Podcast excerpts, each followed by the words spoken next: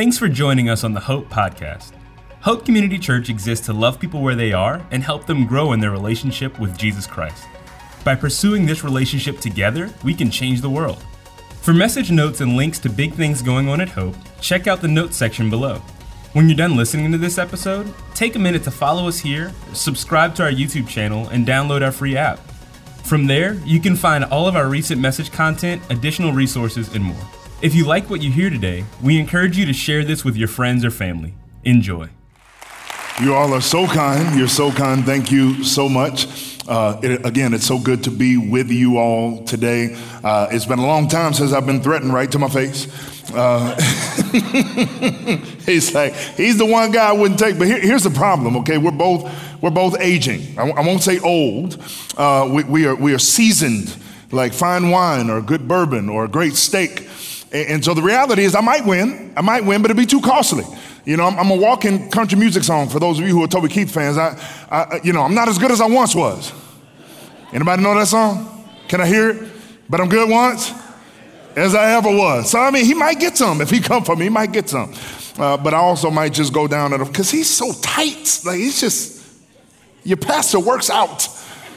You know, I lift weights. He works out. Those are two different things. I want to eat bad food and look good in jackets. Like he's got a different goal. So when he threatens me, I get nervous. Uh, well, if you don't know me, they already said my name, but uh, I hope to know you. Uh, hope is like a second home for me. It has been a family to me. And, and, so I talk like we're family. I talk like this is my place. I would love to work here. Uh, so if you're hiring, let my church know that I'm leaving. Uh, but, uh, so I talk like we're family. And, and, so I want to say this. If this is your first time with Hope, uh, a very special welcome to you. A very special welcome to those of you joining us online. And, and particularly if you would not consider yourself a follower of the way of Jesus. And this is important. Uh, hope is not a perfect place for perfect people. It, it is a place for people in process. And so if you are here and you are on your journey with Jesus, toward Jesus, away from Jesus, maybe uh, uh, you don't believe at all, but you're just exploring. Maybe uh, you're going through some kind of season of deconstruction and you're trying to figure out what you believe. I just want you to know you're in a safe place to ask those questions with people who will journey with you, walk with you, and who will love you well. Can I get a good amen on that? All right. Now, uh, uh, as Pastor already said, we are wrapping up a series on worship. See how I say we? I'm, I'm interviewing right now. We are wrapping up a series on worship.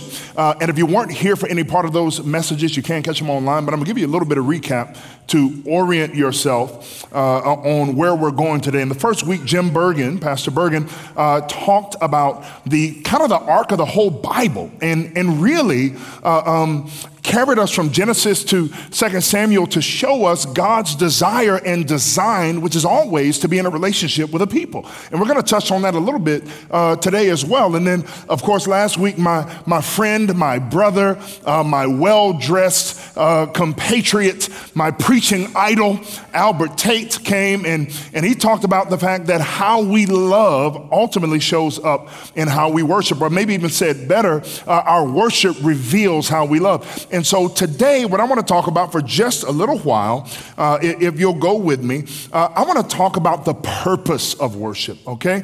I want to talk about the purpose of worship. So we, we talked about what worship is, we talked about why love matters in worship. And tonight, I want to today, I just want to talk about the purpose of worship in a message entitled Worth Shape. So if you're a diligent note taker, you know who you are, you grew up Baptist or Presbyterian, get your pen out and get ready to fire because we're going to be moving fast, okay?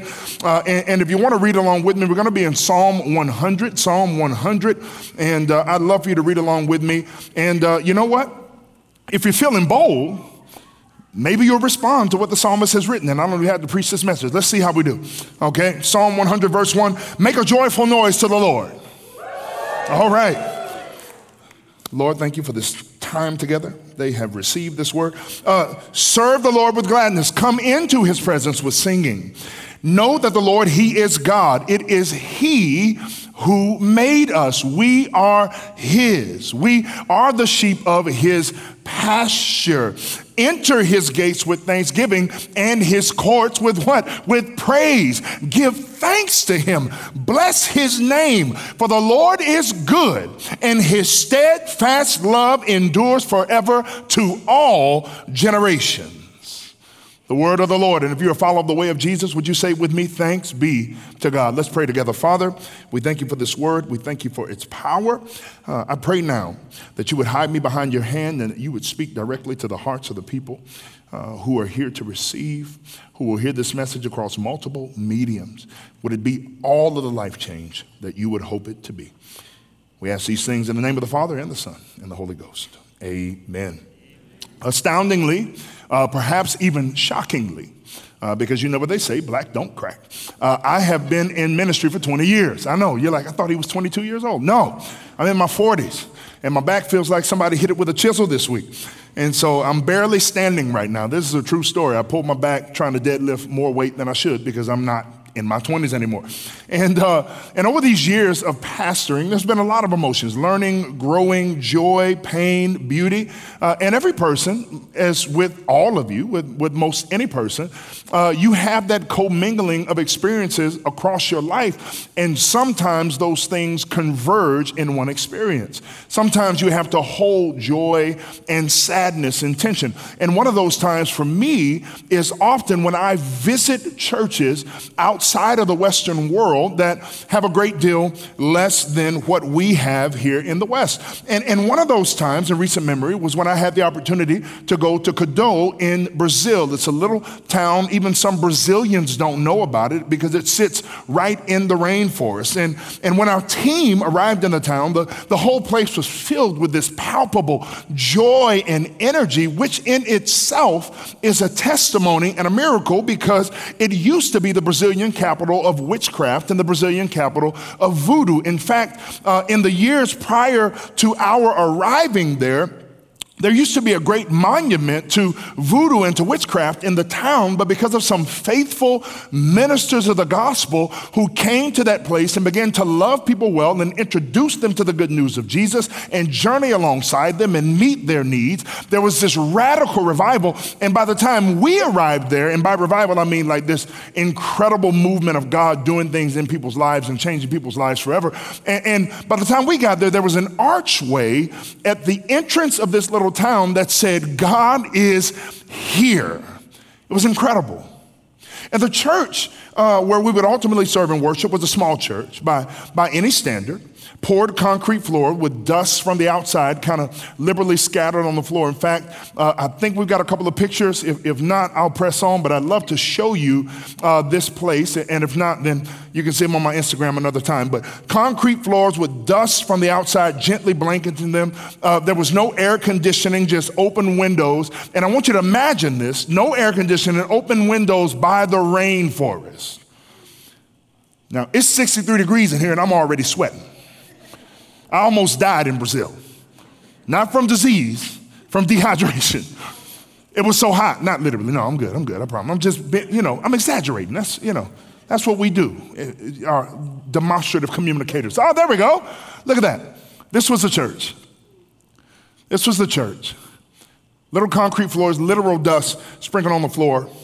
And as we enter this building, y'all can leave that up for a little bit. The, the little girl that my wife and I adopted through Compassion International, Alicia, uh, well, she came in slowly and, and, and put herself in a place and, and she prepared to sing.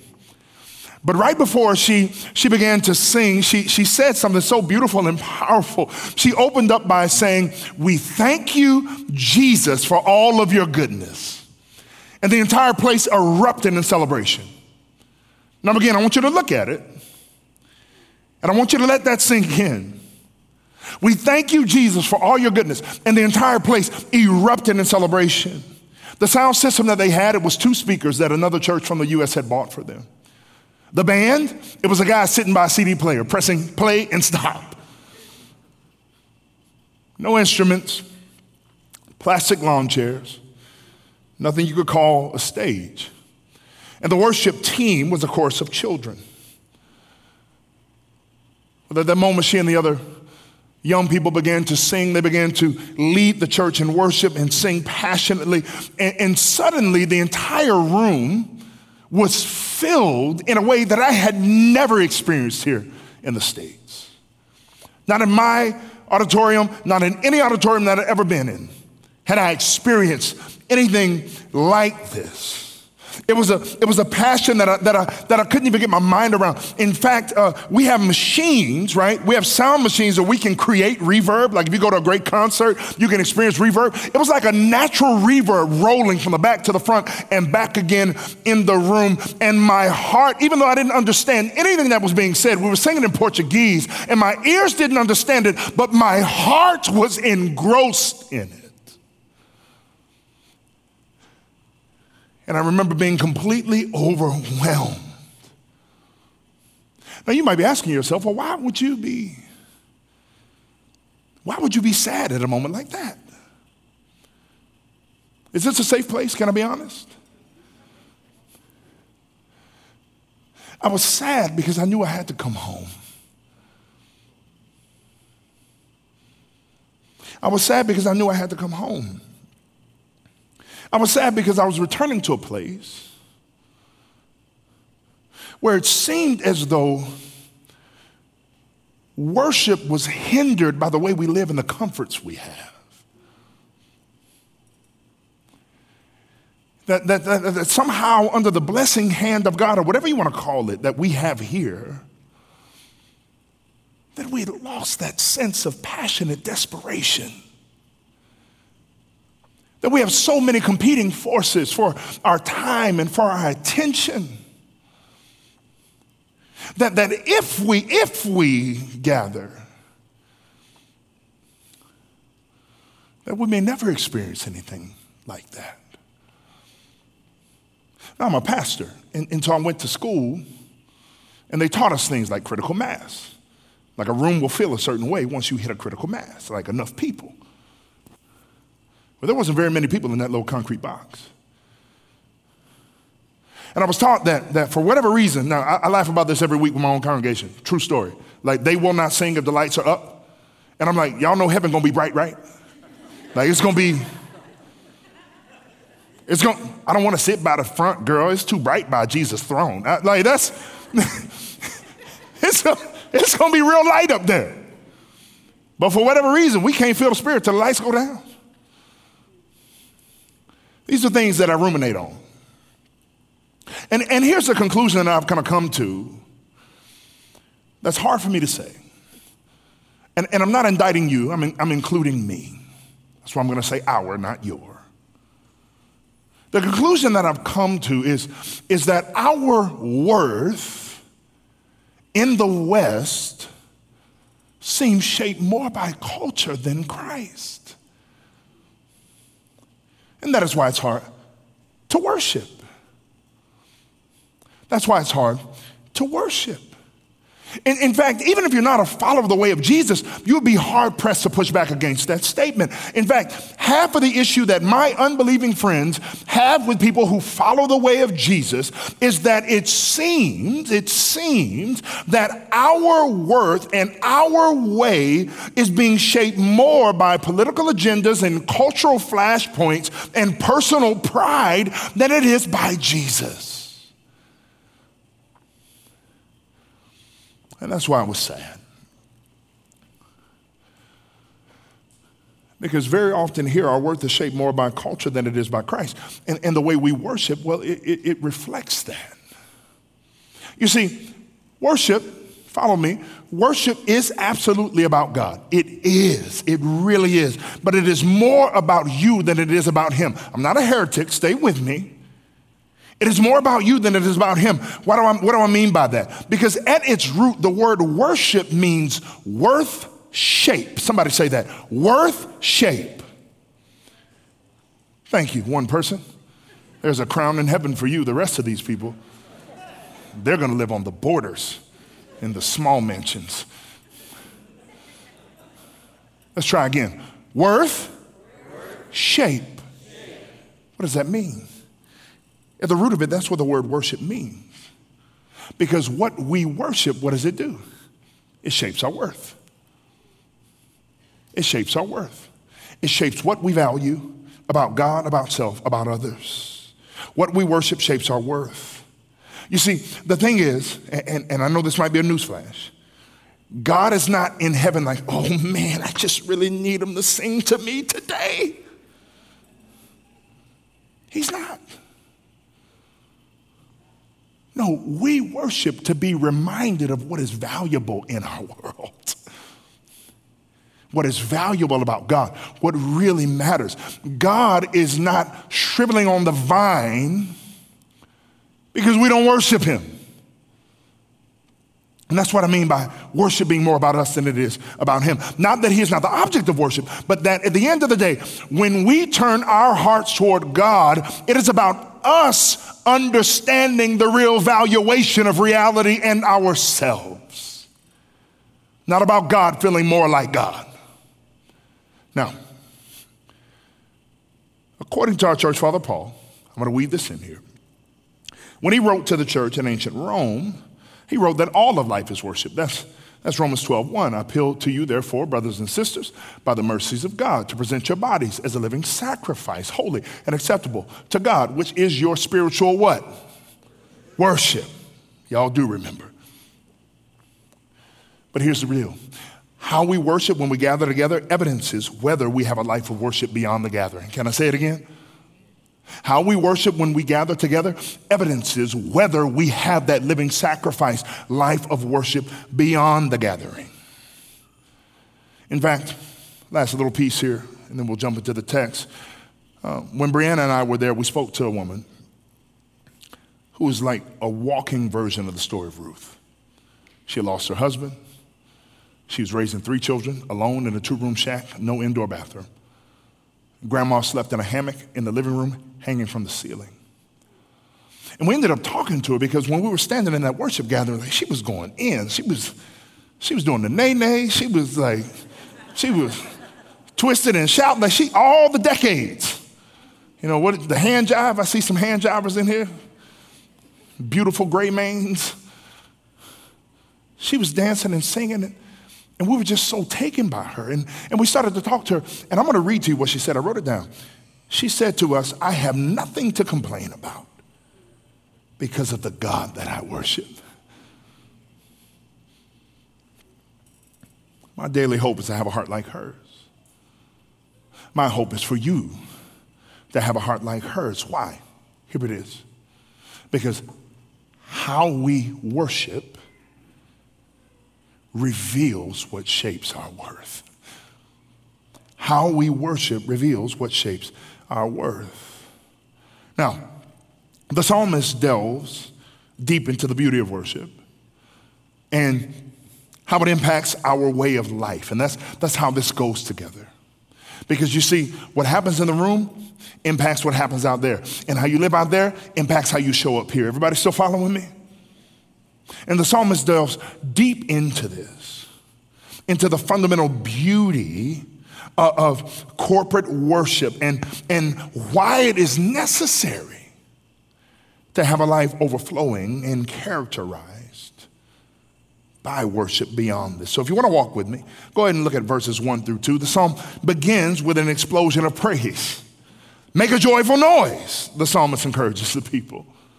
Note that he said noise, which means that even if you sound like a cat in pain when you sing, if it's joyful, God enjoys it. I know that some of y'all are pitchier than those people who are allowed to go on American. Who does that to people? My wife and I watch American Idol. I'm like, no one loves you to allow you to do this. As long as the sound is joyful, God enjoys it. Let it out. Come into his presence with singing. You see, the psalm by design is a call to worship. It is meant to be read and heard in the setting of corporate worship. And the commands to make a joyful noise and to come into his presence with singing, well, that comes with expectations that can often be missed, including this one that the gathering of God's people, it's a sacred space. And that sacred space, well, it overflows into all of life. And that's the first truth that we see in just these few words. Make a joyful noise, all the earth. Come into his presence with singing. Why? Because you are entering into a sacred space. And sacred spaces are not something that God takes lightly. We can see that throughout the Old Testament when he determines who can do what and not do what, say, in his temple. We see that again in Matthew chapter 21 where Jesus sees a bunch of nonsense going on and he comes into the temple and he says that my house shall be called the house of prayer, but you all have turned it into a den of thieves. In fact, John chapter 2 is my favorite account because I've got a vivid imagination, right? If you don't know it, let me tell you about it because it's great. Jesus walks in, he's like, wait a minute, wait a minute.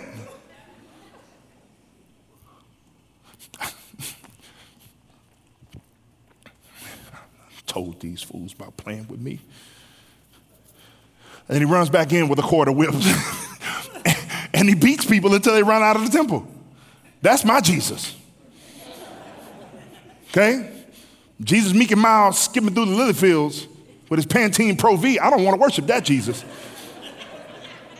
I want to worship the Jesus that sees a mess. I, I, don't think y'all are seeing this the way I see this. Like, this is like when you get home and you told your kids to clean their room eight times, and you like, oh, okay. Like, that's Jesus in John chapter 2. What does that mean? God takes sacred spaces seriously. He takes them seriously. Now, here's a question you got to ask. Well, if God takes sacred spaces seriously and the psalmist is referencing a sacred space, then what makes a space sacred? What makes a space sacred?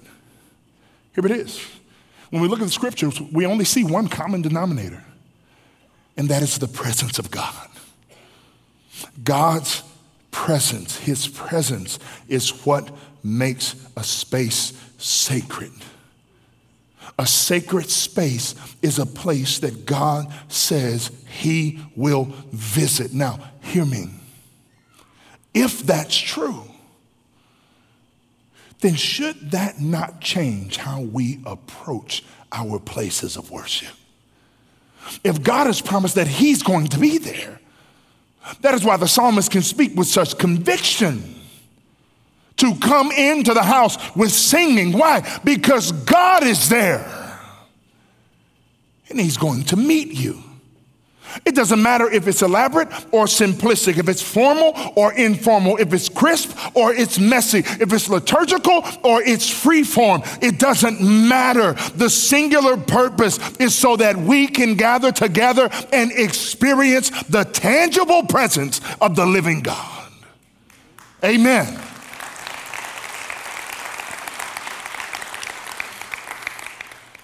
And so, whether it is Karenga, in a concrete box in Africa, or Codó in an open air room with red clay stuck to the floor, or Atlanta, where our AC is. That's why I yell like this, because I got to talk over our AC at home. That's like, they can't hear me, I got to get louder. Or right here in the triangle. Wherever we show up with expectation of being in the presence of God, He shows up so that our worth might be shaped. Now, if that is true, then Psalm 100 is written with an expectation that we are in a space where God will be present. Which means what? I know this seems almost too simplistic, but I think we forget sometimes. Which means that you are in the presence of God. You're in the presence of God. Whenever you show up, you are in the presence of God. And so what? What does the psalmist say? Since you're in the presence of God, make a joyful noise. Worship the Lord with gladness. He is here to meet you. Now, the second truth that we can take from this text, listen, is that worship precedes the gathering. Worship precedes the gathering. What could that possibly mean? Walk with me. Psalm 100 is divided into two stanzas, each with a unique and similar command. The first one we've heard multiple times come into his presence with singing. The second one says, enter into his gates with thanksgiving and his courts with praise. And so the psalmist is saying that we enter the space, listen, already in a posture of praise. We enter the space in a posture of praise. We don't come here to get into a posture of praise. We come ready to get it in. We come in a posture of praise. The act of being together with the people of God to worship God begins before we ever enter the building. Do you see again now how Romans 12 1 ties in? If you are not a living sacrifice unto the Lord, if you are not living every single day with your worth being shaped by God, if you are not in a posture of spiritual worship in every other part of your life, it is unthinkable that you're going to show up to this room in a posture of praise and worship. Can I say something hard to you guys? They're like, no, no, sir. Well, I mean, it's a rhetorical question. You know I'm going to say it anyway. I mean, I've been here many times. Guys, the reality is that we're quiet in the room because we're dry in our lives. We're quiet in the room because we're dry in our lives. That, that, that's the gap. You see, so much of our postmodern world would cause us to miss this. We, we've taken a posture of consumption rather than a posture of cultivation. We believe that the worship begins when the lights come down or, or when Pelsu or Cannoli begin to do the right thing to stir us up. But if we can be honest right now, or I'll be honest, there are many Sundays I don't show up in the headspace ready to worship. Because my worth is being shaped by so many other distractions and circumstances and people and problems and the news cycle. And my worth is my identity, my thoughts, my feelings, my, my attention is being shaped by so many other things that by the time I get to the sacred place with God's people in His presence, guess what? I can't even get my mind to that place. I'll be honest. And hopefully that'll help us all be honest. You see, the problem is not that it takes us a few minutes to get ready. The problem is that if we don't have lives of worship when we arrive here, we place the whole responsibility of our corporate experience on the people who are standing on the stage. And that's not fair to them. And that's not fair to you. And that's ultimately not fair to God. In fact, I'm going to say this this may get me fired. But they'd have to try me first. It is not the worship leader's job to get you to worship. It is the worship leader's job to acknowledge the aspect of the glory of God that we should be delighting in on that given day. And to invite you to experience that together. Now, I got just a couple minutes here, so I'm gonna, I'm gonna wrap it up quick. The final truth that I think we can see in this text is this that we worship because we are a people. We worship because we are a people. And, and in my opinion, this is the one that we take for granted the most. We worship because we are a people. Here's what I mean by that. Is there anybody besides me old enough to remember the Jesus is my homeboy t shirts?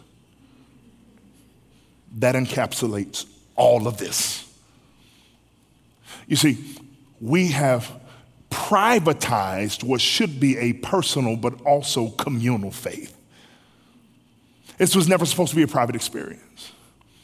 And so the wonder, the beauty, the, the, the, the, glory of what it means to be a part of the people of God, well, that can be missed by us because we live in an individualistic society that has helped us very skillfully privatize even our walk with Jesus so that the community of the church becomes an addendum to a life that's already sorted out. But look what the psalmist says. The psalmist says, starting in verse 3 Know that the Lord is God, it is He who made us, we are His. We are his people. We are the sheep of his pasture. So listen, first it defines God, then it defines us. The Lord, Yahweh, is God, which is profound when you think about it because they lived in a pluralistic society where everybody believed that every God was the big G God. We don't have anything to do with that, right? Not in our modern society. The Lord is God. Know that, embrace that. But that's not where he spends most of his encouragement. He moves quickly to us. And he says, God's people gathered in a sacred place. Well, that's, that's where the wonder is because it is God who made us. We are His. In fact, our belonging to God is why Paul wrote to the church at Colossae and also similarly to the church at Corinth that whatever you do, whatever you do, whether it is to eat or drink or whatever, whatever you do in word and deed, do it what? Do it as unto the Lord. That's describing a life of worship. That is describing a life where we actually believe that we don't belong to ourselves, but we belong to God. And guess what? We belong to each other.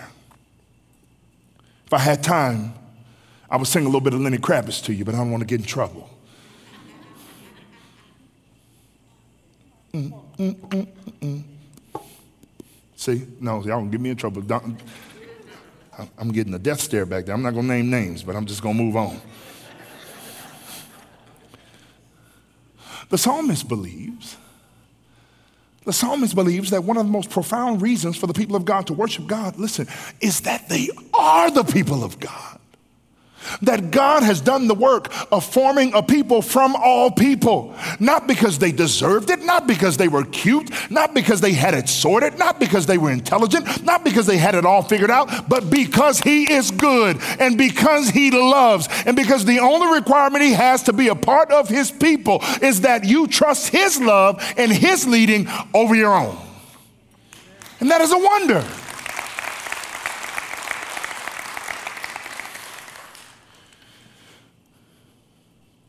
And so gathered worship is paramount for the people of God for that reason among many. Because it is in this space we begin to experience the goodness of God through our sisters and brothers. We begin to share their testimonies. We begin to watch them overcome, what does the Bible say? By the sacrifice of Jesus and the word of their testimony we become continually aware of the interconnectedness of the people of God. And our worth then is shaped not only as individuals, but as a people. In fact, Richard Foster in Celebration of Discipline writes this. It's one of my favorite books, and I, and I highly commend it to you. He writes When we are truly gathered into worship, things occur that could never occur alone. I hope you believe that. The good stuff can happen in your room alone, it has, but not like it happens here. Good stuff can happen online, but not like it happens in the room. It's just not the same. There, there, there is what the biblical writers called koinonia, or a deep inward fellowship. And so, in the power of the Spirit, this experience far transcends the feeling of, of fellowship or of a common loyalty. There comes a divine melting of our separateness. In the power of the one Spirit, we become wrapped in a sense of unity and of presence, such as quiets all words and enfolds us within an unspeakable calm and interconnectedness within a vaster life. Such fellowship and worship makes vicarious worship in media tasteless and flat. Can I summarize it?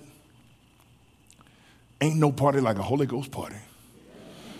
Because a Holy Ghost party don't stop when the people of God are together. Richard Foster said it much better than me. Now, let's land this plane.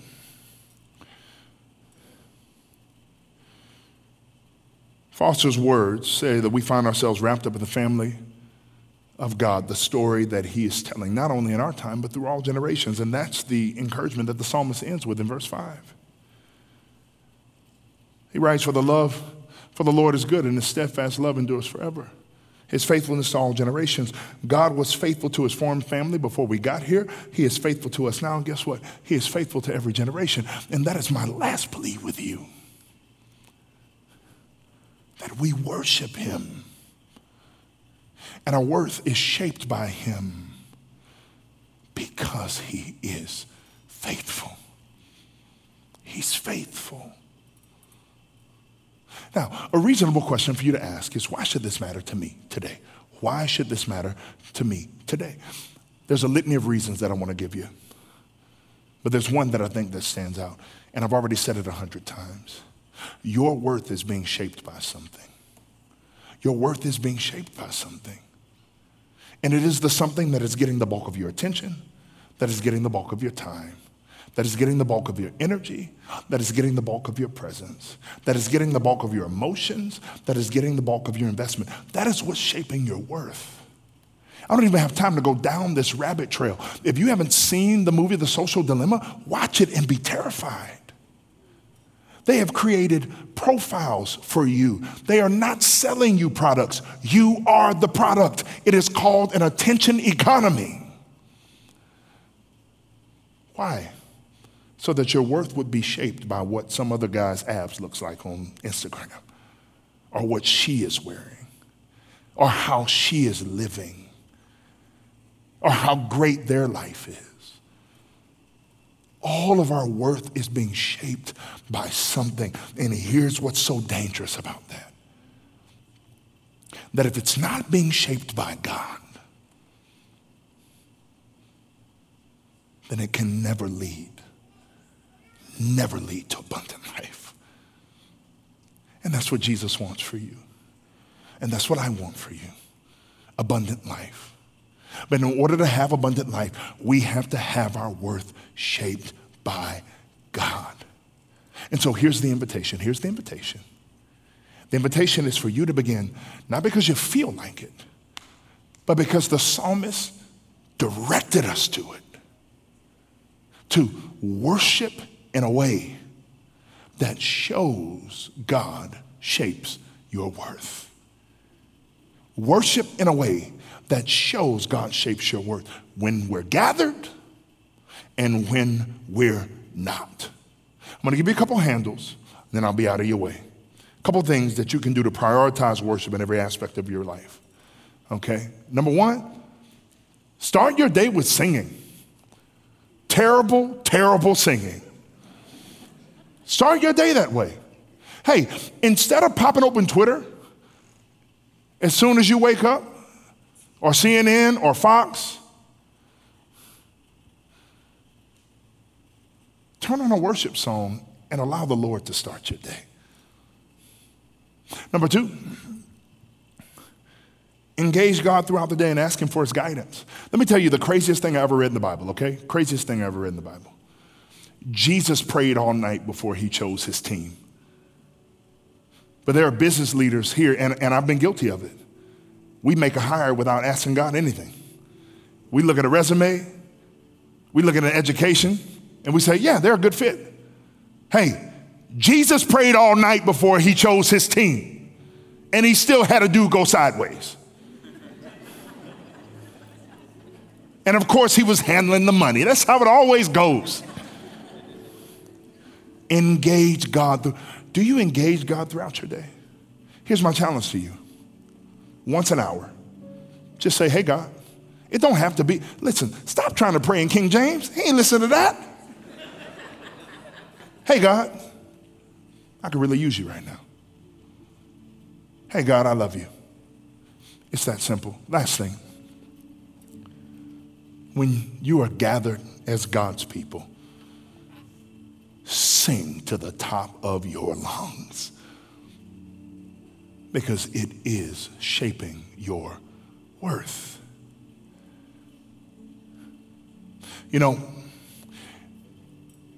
when I was in Codó, all I could think about was how I could possibly bring that type of passion back with me to Atlanta.